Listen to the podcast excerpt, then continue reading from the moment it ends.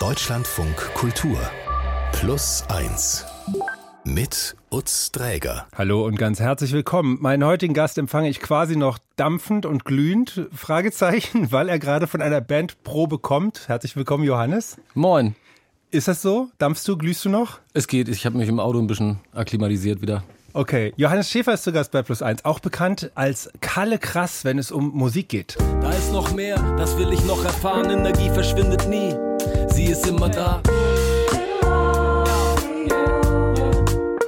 Sing Halleluja. Und ich träum von California. Sing Halleluja. Halleluja, California heißt der Song. Du bist die einzige Person, bei der ich so eine kleine Namensverwirrung immer habe, was den Namen angeht. Johannes Schäfer, aber Kalle Krass. Kalle Schäfer gibt's auch noch. Bitte ordne das doch gleich mal zum Anfang. Ja, ist selber für mich auch nicht so einfach. Meine Mama nennt mich Johnny. Hier in Berlin werde ich von vielen Kalle genannt. Oder auch Nemo, das gibt's auch noch. Ich habe mich äh, irgendwann dazu entschieden, äh, meinen zweiten Namen als Künstlernamen zu nehmen. Und das ist Karl. Und das ist deswegen Kalle Krass. Ah, okay. Und du kommst gerade von der Bandprobe, halt das alles noch sehr in deinem Körper nach. Glühst du da nicht so im Positiven irgendwie nach? Ja, voll. Das war jetzt ein bisschen, alles ein bisschen eng getaktet. Wir hatten nur diese zwei Proben und haben viele neue Songs. Und da wir jetzt nur diese zwei Stunden Zeit hatten, musste das halt alles recht schnell gehen. Da war so ein bisschen Druck drauf, aber das ist immer noch das, was ich am allerliebsten mache. Und musikalisch, wie würdest du es beschreiben? Hip-Hop, Ja. aber mehr. Ja, Hip-Hop ist die Basis dafür auf jeden Fall. Du bist Musiker seit Jahren, aber eigentlich genauso vielen Jahren kann man sagen, auch Schauspieler. Warst unter anderem im Ensemble des Theater Basel, hast am Deutschen Theater hier in Berlin gespielt, im Münchner Volkstheater. Äh, Los ging's schauspielerisch in der Ausbildung am Thalia Theater in Hamburg. Wir haben uns da über einen gemeinsamen Freund kennengelernt und da warst du auf Partys häufig der DJ, der aufgelegt hat. Hast damals noch eine eigene Band, 56 Boys. Habe ich mal nachgehört, im Bandcamp gibt's das alles noch zu hören, rauf und runter. Ziemlich gutes Zeugs. Also sowas, was so Spaß macht. Ska-Rap, Balkan, Reggae, ziemlich Rambazamba-mäßig. Und ich hatte damals den Eindruck, das ist einfach sozusagen, du schöpfst so aus allen Töpfen. Also habe ich dich da in so einer besonders fruchtbaren Zeit kennengelernt, damals mit, weiß ich nicht, 25? Ja, also die 20er ist man noch ein bisschen dynamischer unterwegs. Ich bin ja bereits 43 jetzt. Äh, da kommt man ein bisschen schwerer aus dem Bett. Aber ähm, genau, das ist aber immer noch das, was mich auch antreibt. Diese Zeit oder diese Energie Die Energie. für die Musik dann. Ja, genau. Wir haben uns mal, immer mal wieder getroffen über Jahre, lose, häufig auf Partys, auf denen du aufgelegt hast und hatten dann immer so die Fantasie, dass wir äh, gerne auch mal bei Plus Eins uns hier treffen könnten. Und jetzt, kurz bevor es soweit war, endlich, freut mich sehr, dass du hier bist, äh, hast du gesagt, wir können auch gerne über eher so düstere Themen reden. Also eher auch über Dinge, die vielleicht nicht so gut laufen, depressive Verstimmung, Phasen, in denen wenig geht bei dir.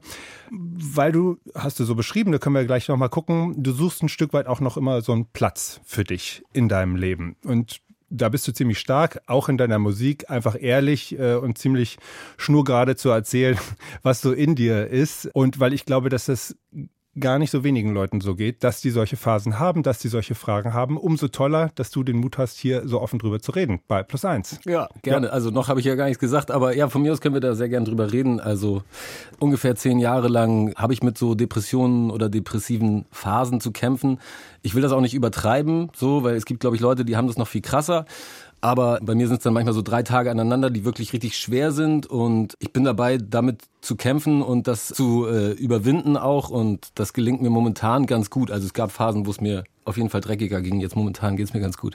Schön, dass du hier bist.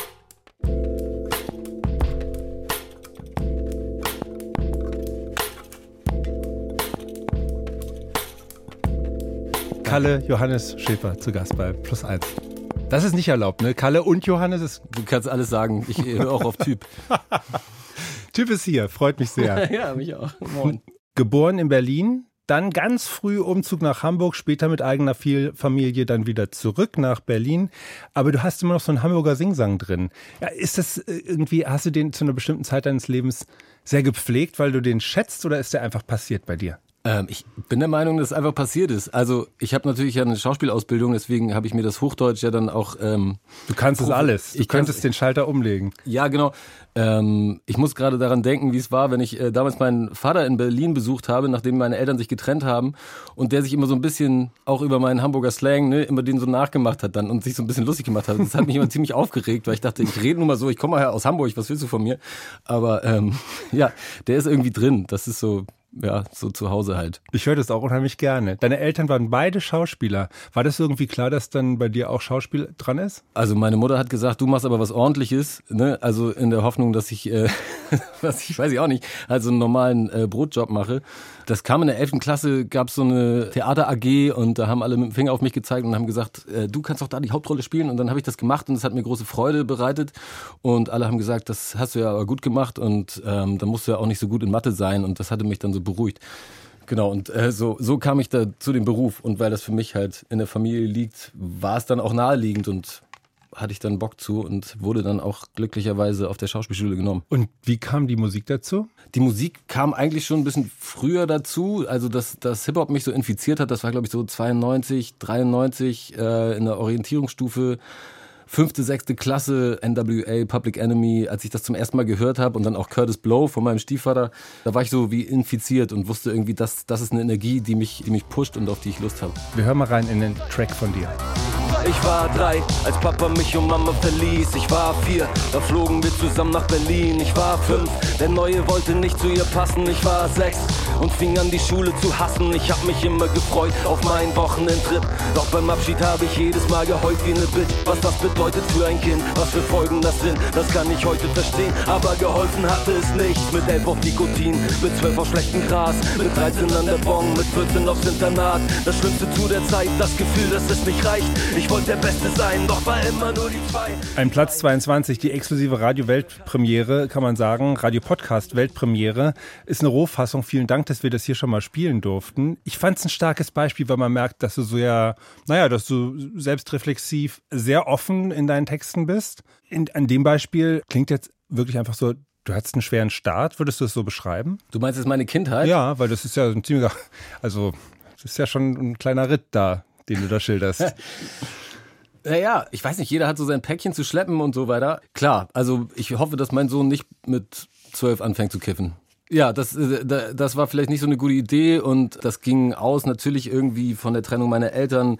Ähm, ich habe ein sehr gutes Verhältnis mit meinen Eltern, deswegen ich möchte das nicht so, ich hatte eine wahnsinnig schwere Kindheit, so würde ich das nicht sagen. Aber wenn ich sozusagen reflektiere und aufschreibe für dieses Lied, wo es ja darum geht, einen Platz in der Welt zu finden, da wollte ich das einfach so so hart wie möglich die Fakten aufschreiben, wie sie waren. Mhm. Also klang jetzt schon sehr nach Trennungsschmerzen, aber also aus heutiger Sicht für dich alles okay ist einfach so gewesen, aber hat dich einfach sehr beschäftigt auch. Ja, klar. Ich glaube, auch das trägt man ja sicher irgendwie sein ganzes Leben auf eine Art mit sich rum. Ich habe jetzt keine Analyse gemacht, aber wenn ich bei der Therapie bin, dann spreche ich natürlich auch darüber. Mhm. Und äh, Stichwort Kiffen, als nächstes kam Internat, das hat einen Zusammenhang gehabt. Du hast mir irgendwann mal erzählt, du hast aber in gewissem Alter quasi religiös gekifft. Ja. Da habe ich gar nicht nachgefragt, aber das würde mich tatsächlich interessieren. Was heißt, wie kifft man religiös? Naja, ähm, das war halt irgendwie so unser Hauptthema. Wir haben, ich hatte eine Bon im Ranzen, also im Rucksack, ne, und bin morgens teilweise um 6 Uhr aufgewacht, habe dann zu Hause schon gekifft und bin dann zur Schule gefahren, um dann in der Schule vor der ersten Stunde auch noch zu kiffen und in der Pause und danach und ähm, habe mich zu Hause auch möglichst gar nicht mehr blicken lassen. Also ich bin aus dem Haus gegangen, bevor meine Eltern aufgewacht sind und ich weiß nicht, also im Nachhinein ging es sehr, sehr vielen so, dass das so, dass es so präsent war aus meiner Generation. Ähm, aber wir haben natürlich, da gab es die ganzen Regeln. Wann, wer hat das Haschisch, wer hat den Tabak gegeben, wem gehört die Bon, wer darf zuerst kiffen und so. Das äh, war so ein äh, präsentes Thema. Also es ging sehr, sehr viel darum. Mhm. Und äh, aber das kam dann irgendwann als Problem so zum Vorschein, ne? Weil du wurdest ja dann tatsächlich aufs Internat geschickt, weil das irgendwie so eine Idee war, wie sich das ganz gut handeln lassen kann. Ja, genau. Meine Mutter eben auch Schauspielerin, meistens äh, abends nicht zu Hause. Und ähm, sie hatte dann das Gefühl, sie kann sich nicht mehr kümmern, sie kriegt es nicht gefasst und dachte, komm, wir probieren das jetzt mal auf dem Internat, vielleicht ist das eine Chance. Okay.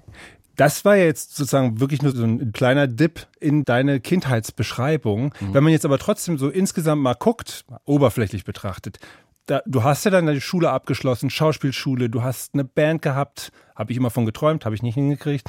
Hast eine Familie gegründet, hattest Engagements, warst Ensemblemitglied und unterwegs. Ab wann hat sich denn bei dir so eine Düsterheit so reingemischt? Für mich hängt das so ein bisschen mit dem Umzug nach Berlin tatsächlich zusammen, weil das diese Zeit war. Da hatte ich dann auch Bandscheibenvorfall mit 30 und daraufhin bin ich dann zum ersten Mal zum Psychologen gegangen und so. Also die Düsterheit, ich weiß nicht, also irgendeine Schwere oder Melancholie, die hat ja jeder Mensch mehr oder weniger wahrscheinlich in sich und das habe ich auch schon immer gespürt. Ich führe das so ein bisschen darauf zurück, dass ich so mit 20 auch immer noch gekifft und so und irgendwie während der Schauspielschule immer alles so so halb gemacht habe. Also ich habe die Schauspielschule halt so gekriegt, den, den Platz und mich gefreut auch und so. Dann fand ich das aber sehr schulmäßig und es ging mir dann schnell auch wieder gegen den Strich und letzten, letzten oder im dritten Jahr habe ich mich da auch weniger blicken lassen und so und dachte immer, ja, ich mache ja auch Musik und da wird das ja eh irgendwann passieren. Und ich glaube, so mit 30 kam dann so erst die richtige Reflexion, dass ich gemerkt habe, wenn ich jetzt in beiden gut sein will, im Schauspiel und im äh, Rap, dann muss ich ja doppelt so viel machen wie alle anderen und nicht halb so viel. Weil ich hatte mich immer so ein bisschen darauf ausgeruht, dass wenn mir das eine gerade gut gefällt, dass ich dann ja doch das andere hab und umgekehrt so. Und ich glaube, diese Erkenntnis, dass, dass ich da äh, total viel Feuer reingeben muss, wenn ich da was von zurückhaben will, die kam spät und da kamen dann so ein paar Enttäuschungen dazu, die, glaube ich, dazu geführt haben. Und dann kam eben auch der, die Zeit in Berlin dazu, der Anfang, wo ich sehr viel zu Hause war. Meine Freundin hatte ein Kind und äh, hatte einen festen Job am Theater. Das heißt, die war auch oft nicht da abends und ich habe mir nicht die Woche durchgeplant, habe gesagt, übrigens nächste Woche bin ich Dienstag in Kreuzberg und Mittwoch habe ich die und die Verabredung, da brauchen wir Kindermädchen, sondern ich habe dann immer so in den Tag hinein und dann, ach, jetzt abends kann ich nicht rausgehen. Und so habe ich mich so ein bisschen, habe ich das Gefühl, ich habe so ein bisschen, ein paar Jahre bin ich so wie ein bisschen verkümmert. So. Mhm. Und, und dadurch kam, wurde das immer stärker, dass ich so, so ein Un Unglück äh, empfunden habe. Und du hast vorhin gesagt, das sind dann immer ein paar Tage die du dann einfach sehr bleiern bist und dann passiert bei dir nicht viel und darunter leidest du dann wahrscheinlich vor allem einfach sehr. So stelle ich mir das jetzt vor. Ja, das ist ja also so eine Abwärtsspirale. Man, man hat wie so einen riesen Helm auf und alles erscheint einem äh, sinnlos und man empfindet keine Hoffnung. Man kann sich nicht mehr auf irgendwas freuen. Und inwiefern bist du da auf dem Weg da raus? Hm. Naja, ähm, ich probiere es mit Sport, ich gehe zur Therapie. Ähm, die Therapeutin sagt, äh, diese, stellt das immer so gegeneinander. Was sagt denn diese Stimme, die dann sagt die Hoffnungslosigkeit oder so? Und ähm, was könnte man denn dem entgegenstellen? Ja. Weil, wie gesagt, meine Kindheit war jetzt nicht super einfach, aber ich hatte es auch immer relativ gut. So. Und sich da sozusagen mental drauf auf diese Seite zu stellen und sagen, nee, warte mal, ist doch eigentlich ganz gut. Guck mal, das ist gut, das ist gut, das ist gut. Das hilft halt. Äh, funktioniert nicht immer, aber äh, ich wollte damit sagen, mir geht's auf jeden Fall besser als jetzt vor noch anderthalb Jahren oder so oder vor zwei. Mhm. Ich muss so daran denken, als du gesagt hast, du dir wurde irgendwann klar, du musst quasi doppelt so viel in Musik und Schauspiel investieren, mhm. damit du was zurückbekommst. Was heißt denn dieses Zurückbekommen? Also, weil du produzierst ja zum Beispiel total, finde ich, bunte, coole Musikvideos und Songs. Mhm. Das ist ja da. Mhm. Da können wir auch sagen, cool, das war ich. ja, genau, genau. Das ist die positive Stimme, die sagt, cool, das war ich. Auf jeden Fall. Na, was zurückbekommen, meine ich auch im Sinne von, dass ich dann auch damit zufrieden bin. Geht es da um die künstlerische Zufriedenheit mit dem eigenen Outcome äh, oder geht es um eine Mischung zwischen, ich kann davon leben und ich kriege genug Feedback, was mir gefällt.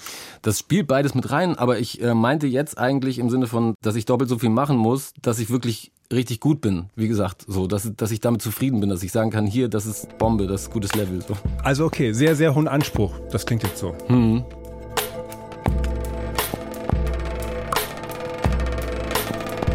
Du hast dir ein bisschen was vorgenommen für deine nähere Zukunft. Da kommen wir noch später drauf mhm. zu sprechen. Jetzt geht es vielleicht auch, ja, eigentlich kann man sagen, wir knüpfen thematisch direkt an. Es geht darum, wie man vielleicht sich ganz gut auf den Weg äh, begibt, wenn man sich etwas vornimmt.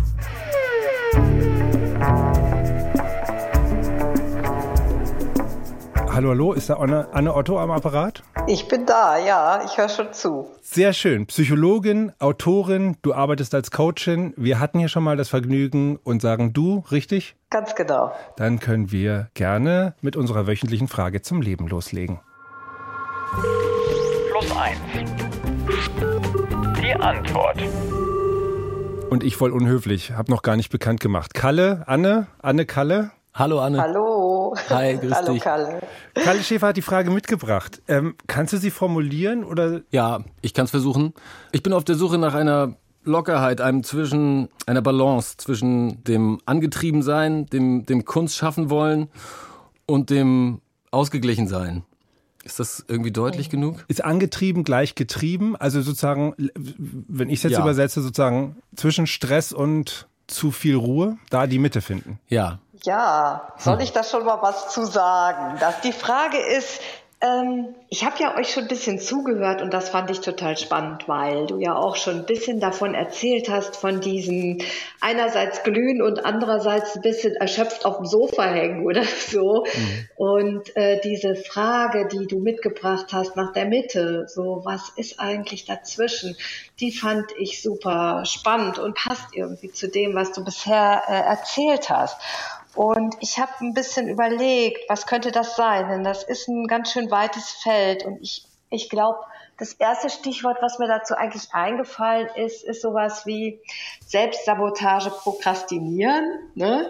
Also so, äh, so eine typische Dynamik zwischen, ich mache einerseits total viel, verausgabt mich total, habe einen super do dollen Anspruch an mich. Und wenn ich dann nicht mehr kann, dann sitze ich drei Tage und und kann nicht mehr und hänge auch irgendwie durch. Ne? Und dann ist so ein bisschen die Frage, ja, das ist ja so ein bisschen so eine Mühle. Man geht immer nur hin und her zwischen dem einen Extrem und dem anderen. Und dann ist die Frage, was könnte die Mitte sein? Und ich habe so als ersten Gedanken gehabt, sich überhaupt mal die Erlaubnis zu geben, auszuruhen. Frage an euch. Ja.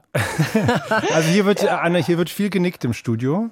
Ähm, wir lauschen dir, äh, wir lauschen dir, Erlaubnis auszuruhen klingt jetzt danach, sich, naja, erstmal bei dem einen Teil anzufangen und zu sagen, ich strukturiere mir das und sage, gut, jetzt ist hier Pause. Und nicht Pause mit Ja, schlechtem Gewissen und Pause mit, ich sollte doch, sondern hier ist Pause. Genau, also irgendwie so eine Art, also dieses Hin und Her, so ein bisschen diese Flipperkugel, so ein bisschen stoppen. Mit der Pause fangen wir an. Genau. Und die Frage ist natürlich, wie kann ich mir jetzt eigentlich eine andere Qualität schaffen, wo ich jetzt nicht nur äh, rumspringe oder völlig erschöpft bin.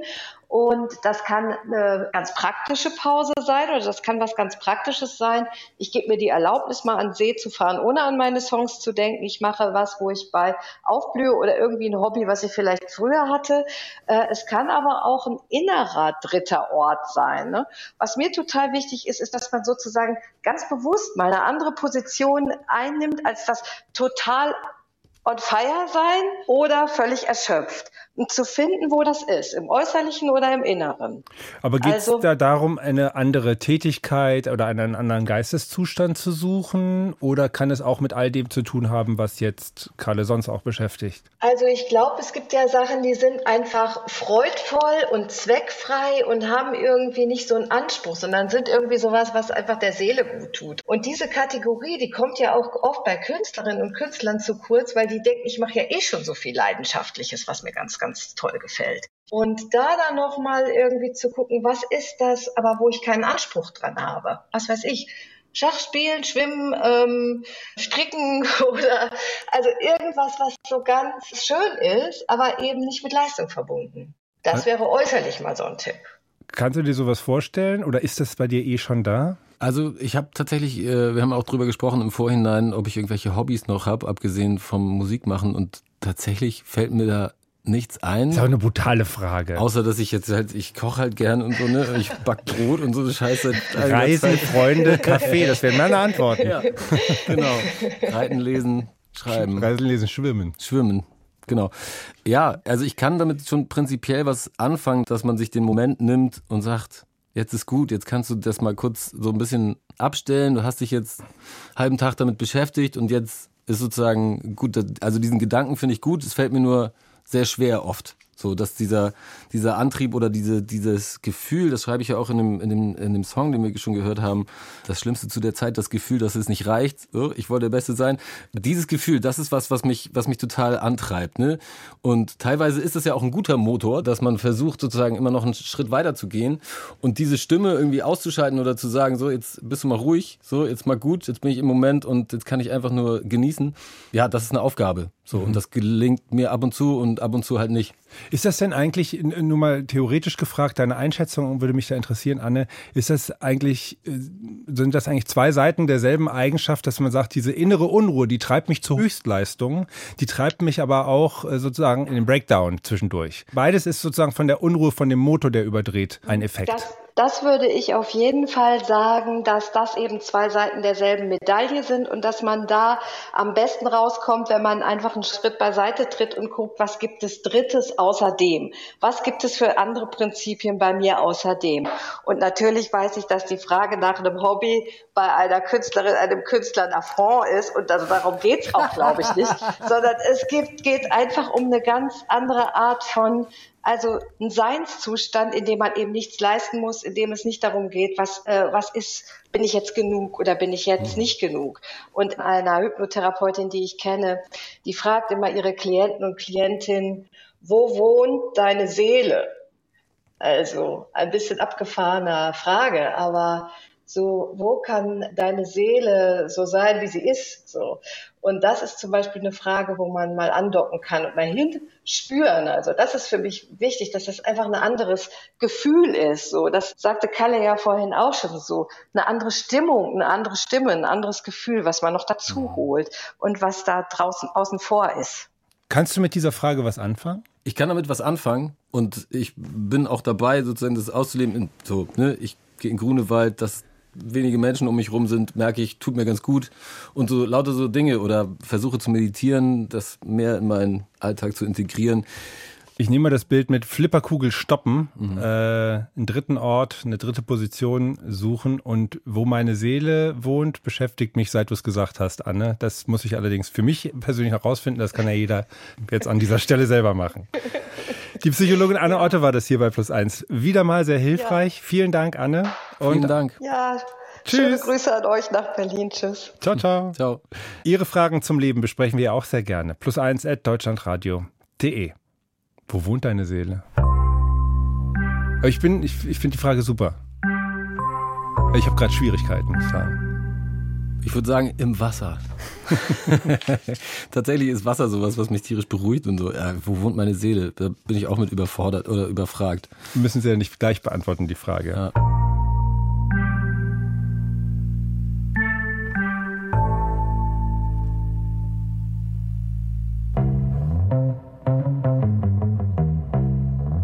Mein, mein Duft des Lebens. Ich bin Stefanie Hansen und ich bin ganz glücklich, dass ich in der Lage bin, Duft selber herzustellen. Das ist der Duft, den ich besonders mag. Das ist Tee Arabique. Der hat für mich eine ganz spezielle Geschichte, weil ich so gerne verreise. Und ich verreise so gern in die Antike. Das heißt, Tee Arabique symbolisiert für mich eine Reise nach Aswan. Riecht ganz wunderbar warm und orientalisch und äh, fruchtig. In diesem Duft sind verarbeitet Quitten, schwarzer Tee, ähm, ein Hauch von Guranbalsam und ein ganz kleiner Kick von Whisky. Der Markt von Aswan ist sehr lebendig, laut, voll. Es gibt unendlich viele Obst- und Gemüsestände. Es gibt ganz, ganz viel Unterhaltung, Lebendigkeit. Alle rufen durcheinander, alle bitten dich mit großen Gesten und viel Lautstärke in ihre Läden und fordern dich auf, schwarzen Tee zu trinken oder an dem Obst zu naschen. Und diese Atmosphäre, dieses in dieses pralle Leben der Ägypter hineinzufallen, hat mich begeistert. Und ich habe gesagt, das ist genau der Duft, den ich brauche, der mich wieder in diese Situation nach Aswan zurückversetzt. Und das ist mein Tee Arabik.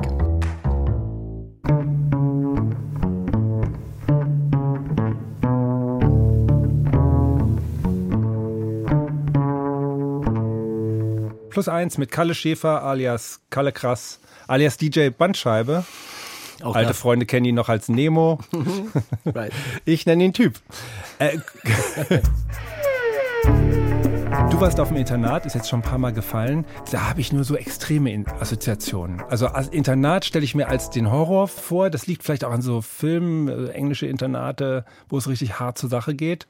Oder ist es vielleicht auch was ganz, ganz Tolles und man ist so unter sich? Wie hast du es erlebt? Es war ein bisschen Bullabü mit viel Dosenbier, ehrlich gesagt. Also es gab natürlich auch schwierige Phasen. Vor allem am Anfang hatte ich darauf keinen Bock. Ne? Mit 14 bin ich, glaube ich, hingekommen und wollte natürlich nicht raus aus Hamburg, aus meinem Freundesumfeld und so.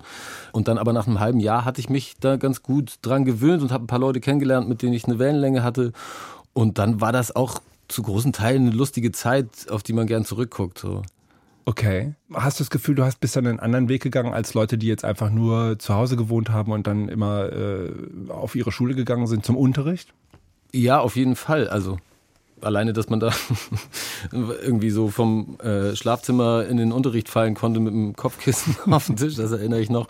Ja, aber alleine dieses, dass man so ausgesetzt war, sich äh, mit den anderen irgendwie äh, auseinanderzusetzen, das war für mich die Herausforderung vor allem am Anfang, weil man eben, also man ist wie auf Klassenreise die ganze Zeit. Es kann ständig jemand reinkommen und will ein Radiergummi oder will sich eine CD ausleihen für mich war das halt so, dass ich kam aus diesem äh, Kiffer-Religion-Kontext sozusagen und hatte so Scheuklappen auf und kannte meine drei, vier Leute, mit denen ich zu tun hatte. Und dann kam ich dahin und war gezwungen, mit jedem irgendwie zu kommunizieren, die ganze Zeit.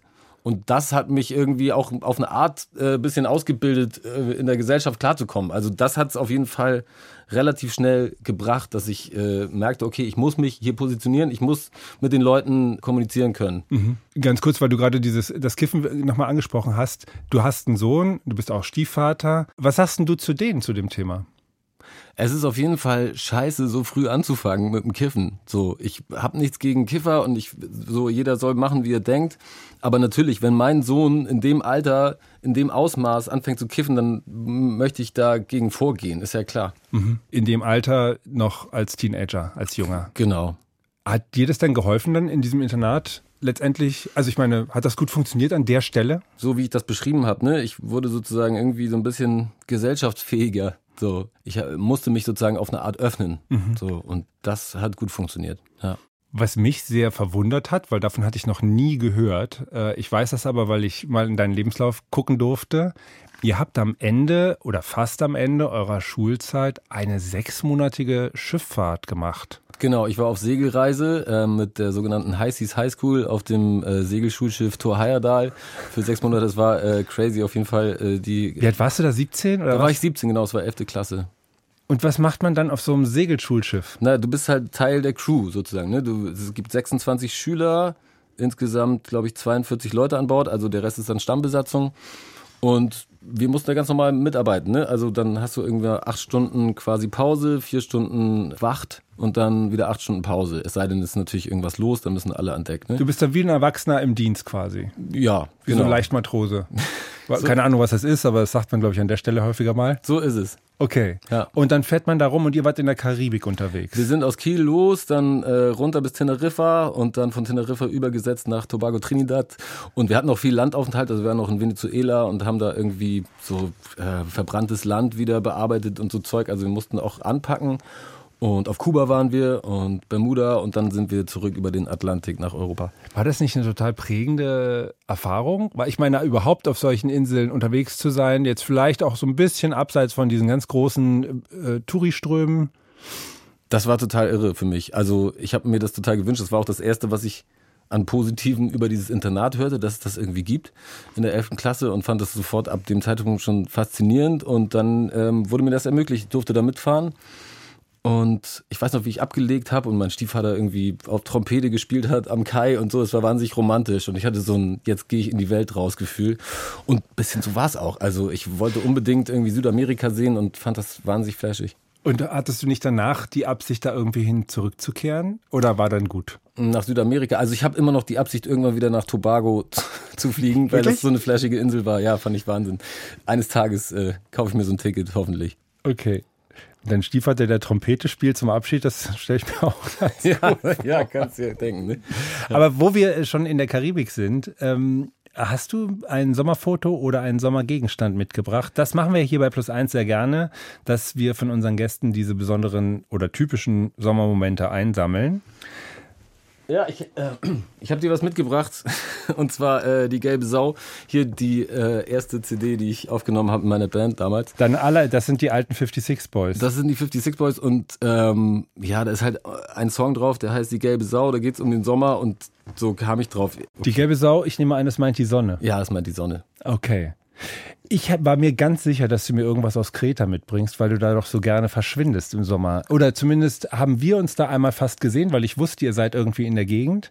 Und dann bin ich auf irgendeinem Bergkampf falsch abgebogen und auf einer Schotterpiste drei Stunden in die falsche Richtung gefahren. Und danach hatte ich keine Lust mehr bei 40 Grad. Ja. Also so diesen Sommerurlaub haben wir da verpasst. Aber das ist, was ihr sehr gerne macht, ne? Tatsächlich, ja. Das ist dann ein sehr reduziertes Programm. Ja, da wird gebadet und gegessen. Und das ist, glaube ich, ihr, ihr seid ja in einer totalen Einsamkeit. Und da soll dann gezielt gar nichts passieren.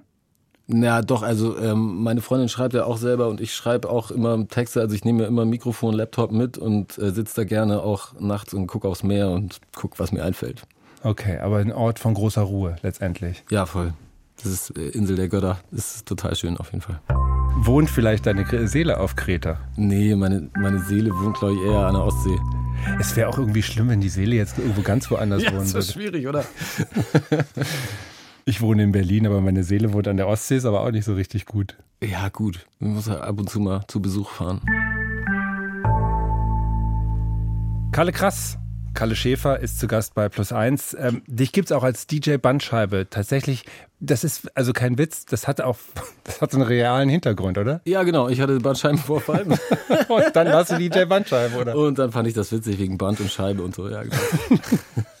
Weil wir uns so oft auf vielen Partys gesehen haben, bei denen du aufgelegt hast. Was ist eigentlich, was sozusagen passiert bei dir während so einer Party? Ich meine, die Leute sind beschäftigt mit Drinks und Gesprächen und Tanzen und so weiter. Was geht einem DJ durch den Kopf? Schon der nächste Song oder wie die Crowd drauf ist oder denkt man an den nächsten Montag, wo man irgendwie irgendwas erledigen muss? Na, ich versuche schon immer äh, Sachen unterzubringen, die ich jetzt für mich neu entdeckt habe oder die halt keiner kennt, ne? Weil es funktioniert ja schon gerade auf diesen Partys sehr über Hits natürlich, aber ich finde es aber cool, wenn die Leute halt auch zu Sachen dancen, die sie vorher noch nicht gehört haben. Okay. Muss man denn als DJ mitfeiern? Muss man da all in gehen und auch einen Drink nehmen und lachen oder kann man da auch es fällt es mir auf lassen. jeden Fall leichter, wenn ich einen Drink nehme, auch so gute Laune zu haben über, weiß ich nicht, wie lange ich da bin, ne? sechs Stunden oder so. Aber es geht auch ohne, natürlich, klar. Hast du das Gefühl, du wirst viel angeguckt? Guck mal, der DJ, da- das ist der DJ. Er ist der DJ.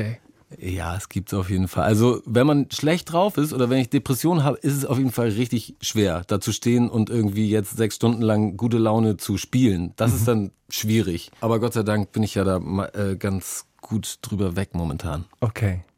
Du hast dir was vorgenommen für die nahe Zukunft tatsächlich und zwar einfach in der Lebensmitte nochmal mit einer Ausbildung anfangen. Yes.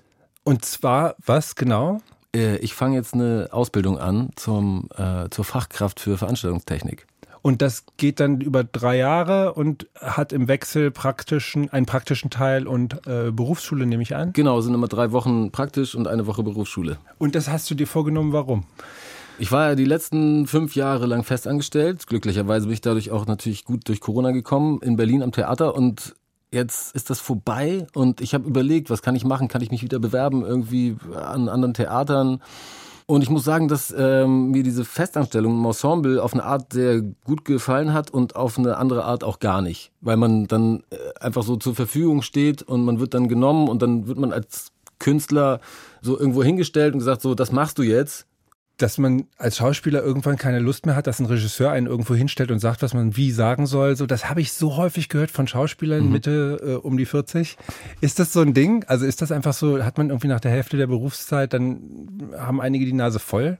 Ich bin immer äh, voller Bewunderung für Leute, die das so durchstehen, auch gerade so, die dann eben 50 sind oder so, ältere Kollegen, die einfach sagen, ja, so ist es jetzt, wir machen das jetzt so. Und mich macht das irgendwann wahnsinnig. Also, dass wir so an einem rumgedoktert wird oder dass man selber eine Idee hat, die dann irgendwie äh, vermurkst wird und man denkt, nein, so habe ich es gar nicht gemeint.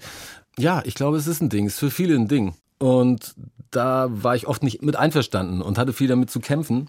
Und außerdem ist es ja auch nicht sicher, dass ich überhaupt einen Job kriege. Selbst wenn ich mich jetzt überall bewerben würde, ich kann auch nicht so gut aus der Stadt weg, weil ich ein Kind habe, der äh, noch relativ jung ist, muss ich viel zu Hause sein. Und deswegen dachte ich, was kannst du machen, was irgendwie nochmal so ein bisschen Basis ist, was man irgendwie machen kann, um Kohle zu verdienen und sich dann vielleicht, wenn man Glück hat, ein Theaterstück auszusuchen oder so, wo, wo ein Freund das inszeniert, wo ich richtig Lust zu habe, wo ich dann extra für die Sache für zwei Monate irgendwo bin so dass man sich darüber wieder mehr freuen kann. Mhm. Aber Portfolio wird da einfach erweitert. Das ist, das kannst du dann auch machen, sozusagen, als Veranstaltungstechniker. So ist die Hoffnung, ja. Genau. Und diese Situation, Berufsschule mit 19-, 20-Jährigen, Hast du da eher Bock drauf oder findest du das schwierig? Nee, ich, also dass, dass ich da mit jungen Leuten zusammenkomme, das finde ich super. Da freue ich mich sehr drauf. Ich habe eher so ein bisschen Angst, dass ich wieder Mathe und Physik und nicht weiß, wo oben und unten ist. Oh, okay. so wie früher, aber ich kriege das schon hin. Oh, da hab, oh ja, da hätte ich auch Befürchtungen. Mhm. Mhm.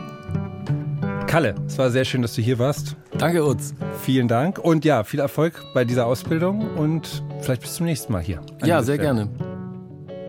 In unserer zweiten Podcast-Folge dieser Woche ist der Filmemacher Karl Gierstorfer zu Gast. Im vergangenen Jahr war er in der Ukraine, um einen Film über die Kinderärztin Vira zu drehen, die dort unter schwierigsten Bedingungen arbeitet.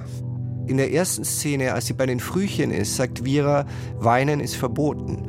In der zweiten Szene sagt sie auch, sie erlaubt sich die Tränen nicht. Du musst einfach auch stark sein. Also das ist auch die Haltung, du musst stark sein. Und sie sind stark, aber sie haben auch den Humor, um das zu ertragen, weil sie wissen, es ist ein langer Kampf und es ist auch ein sehr, sehr ungleicher Kampf. Auch diese Folge mit Karl Giersdorfer würde ich Ihnen sehr gerne ans Herz legen. Mein Name ist Lutz Träger, danke fürs Zuhören, machen Sie es gut und bis bald.